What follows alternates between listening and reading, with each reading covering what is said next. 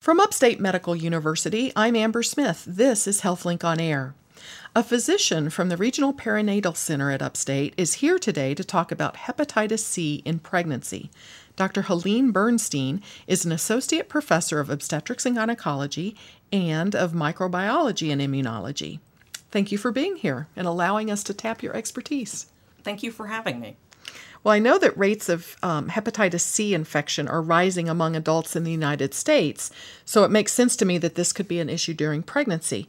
Um, but let's start with a description of what hepatitis C is and how it's spread and Sure, I think that's pretty important. So, the word hepatitis really means an inflammation of your liver, and a number of things can inflame any part of our body when we talk about hepatitis C, it is a viral infection that, that causes an inflammation of your liver. And it is actually a flav- flavivirus. There are different viruses that can cause inflammation of the liver. And why it's important is that this particular virus has the capacity to form chronic i.e., lifelong, if not treated, infection. And the end result is a person's liver being compromised, potentially with cirrhosis or liver cancer. So it's a virus. Is it spread through the air? No, you're does... not going to catch this through the air. Um, one of the challenges is is that it is felt to be spread parenterally, which means really blood to blood. So we think about IV drug use, but this is expanded even in the normal population to even include tattoos or body art or piercing that you get at a non licensed location and even when we use our screening criteria, we find that over 20% of the patients that are positive do not have a risk factor per the screening criteria, which really means we need to be thinking about this for all of our patients in terms of identifying patients that carry the virus because identification is the first step to optimizing their health. So, do I understand you correctly? 20% of patients that are found to have hepatitis C haven't used IV drugs or, or say they haven't or haven't had illicit tattoos or there's not a, a reason that you can see that they're infected. Yes, and that just means that we need to be thinking about it in terms of the potential for all of us to have it. Um, and that is um, a rationale to consider screening everybody in the population because we can't have targeted screening based on risk factors that we know are accurate. So, um, is there a, a screening for hepatitis C right now? Yes, there is a screening, and the screening is is to look at serology to see if there's immunologic evidence that your body has been exposed to hepatitis C. So that would be from um, like a blood test. Yes. Okay. Um, barring that, say you don't have a screen, how would you know or how would you suspect that you have hepatitis C infection? Are there symptoms? That's part of the problem, and that most people will be asymptomatic until or unless they get these serious diseases that could be near the end of your life. So, our goal is really to screen because the opportunity to treat and cure and have an impact comes before many, if not all, people have symptoms. So, we can't depend on a patient coming to us saying, Hey, I don't feel well.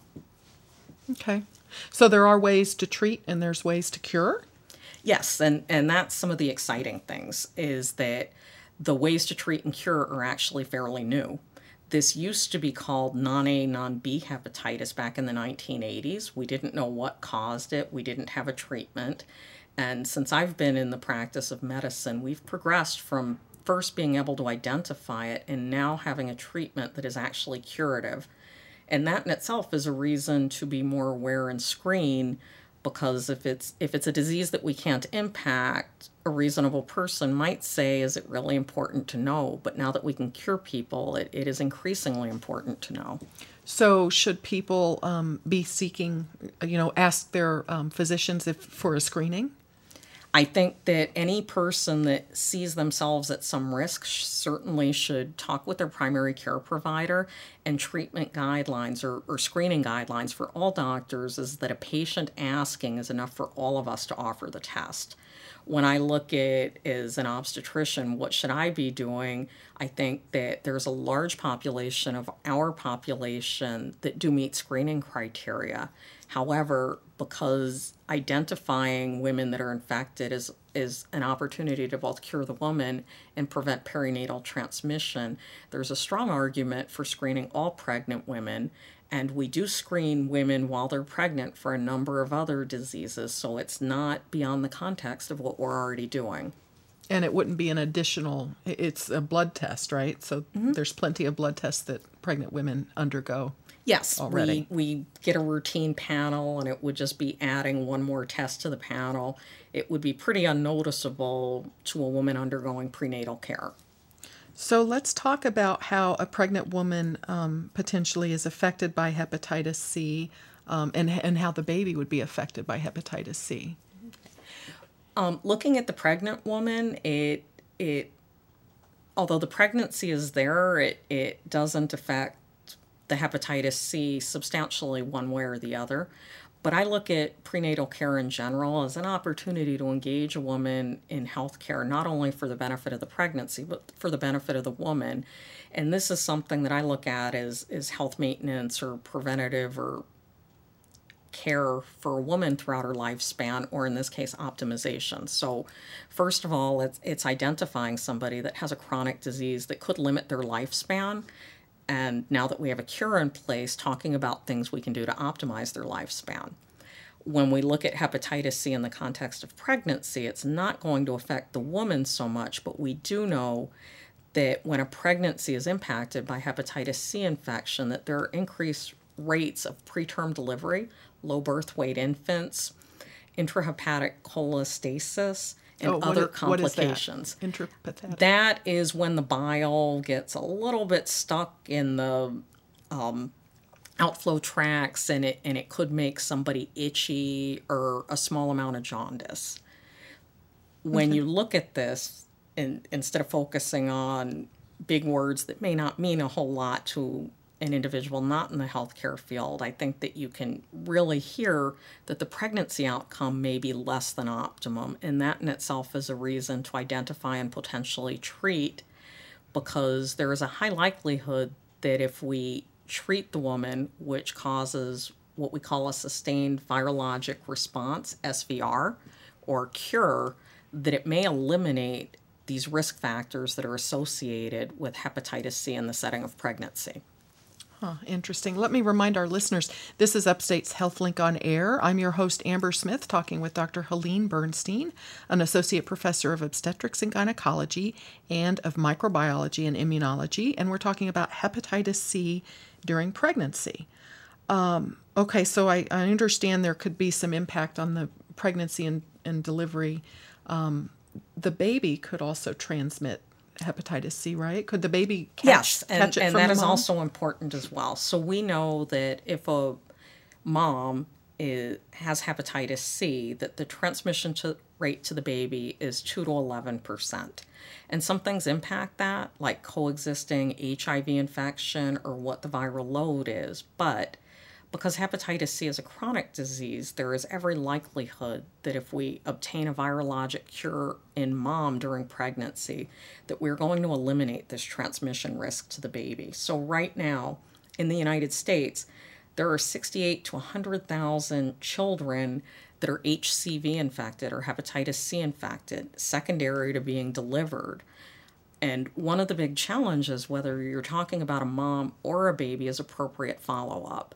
So if you know that a, if a child is at risk for acquiring this chronic condition that could limit their life, it's obviously critical to have follow up to optimize their health. But epidemiologic studies show that this is not happening as planned, i.e., 100%. If anything, as often as 50% of the time, the appropriate follow up and treatment isn't happening. And that, mean, that makes prevention all the more important. So you have these babies that have this chronic disease um, as as babies that's going to potentially shorten their lifespan. Mm-hmm. For wow, what well what do you besides following a, a newborn that's found to have hepatitis C? Can they be treated?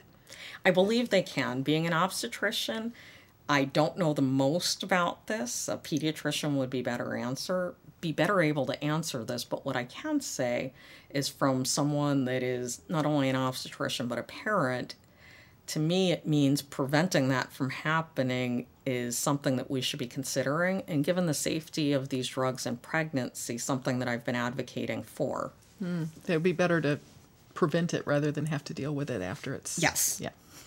Um, we've been talking about the, the mom, the pregnancy of the mom. Um, is there any concern about a risk to the newborn if it's uh, the father that has hepatitis C? Or not so much from the father unless there is transmission from father to mother during pregnancy and that doesn't happen a lot. Okay. I would still advocate particularly if it if it is the male partner in a relationship that is infected to go on ahead and get treated for his health and then no matter how small that risk is it's eliminated. So let me ask you if you have a a patient um, a pregnant woman who's found to have hepatitis C, what sort of conversation do you have with her? What what do you offer?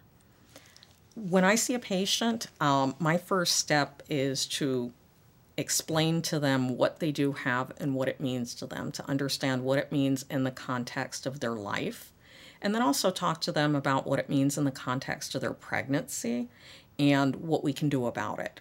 Okay, until approximately 2011, there was not widely available therapy, so it was a conversation that was a little bit you know, dejecting as a physician. We were telling patients that they had chronic that they had a chronic disease that was going to impact the quality and longevity of their life, but we didn't have a cure.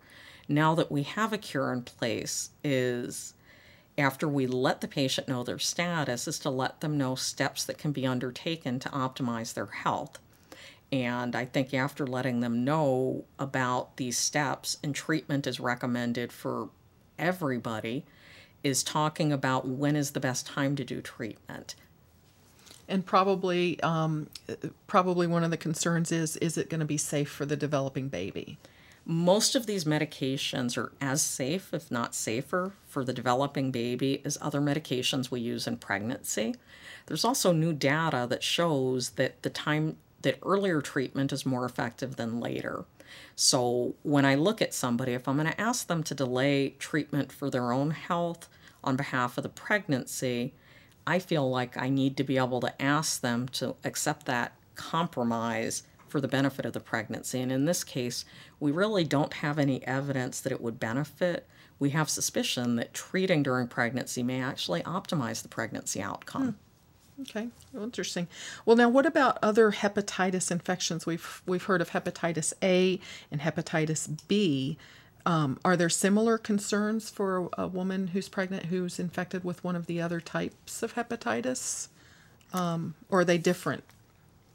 they they are different, but there's some unification there. So first of all, all three of these are the predominant hepatitis infections that happen in the United States. So it's important to know a little bit about the differences because I think that most people's families have been touched by it in one way or the other, and, and what it means and how you treat it is completely different. So, hepatitis A is usually an acute infection, meaning that you're not going to keep it forever you may be more sick when you get it, but eventually it will go away. And this is always tr- this is also transmitted uh, via the oral fecal route. So if anyone has ever heard of outbreaks secondary to restaurants and things like that, that is hepatitis A. And that's from uh, food workers not washing their hands appropriately. Yes. Handling food. Mm-hmm. Okay. And there's also a vaccination for hepatitis A.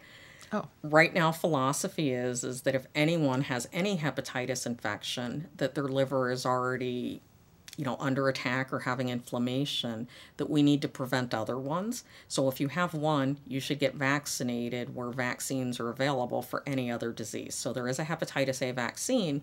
So if I see a woman with hepatitis C, one question is have you been vaccinated and if not offer them the vaccination again, to optimize their health to protect them from another infection that could compromise their liver function. I think, in looking in the big picture, though, hepatitis A is something that will run its course and eventually not be an issue. Hepatitis B, on the other hand, is a little bit of the combination of the two, in that yes, there's a vaccination for it, and right now, children are vaccinated routinely as part of CDC recommended vaccination, what we are faced with as clinicians, as adults, people that when they were children, routine vaccination was not in place. So they're not vaccinated. That could make them susceptible. And again, if a woman is hepatitis C infected, we need to make sure that she has received vaccination against hepatitis B and that she demonstrates adequate levels of protective immunity. Because if she's been vaccinated and there's not evidence of protective immunity, we need to provide a booster to make sure she has that protection in place. Now, if we're talking about a woman that has hepatitis B infection, this is a virus that can also cause a chronic infection. And there are things that we can do to limit the possibility of this being transmitted to the baby that are distinct from hepatitis C. Wow. Well, interesting. There's there's a lot to consider with this. Uh, my guest has been Dr. Helene Bernstein, Associate Professor of Obstetrics and Gynecology and of Microbiology and Immunology at Upstate. I'm Amber Smith for Upstate's podcast and talk show, HealthLink on Air.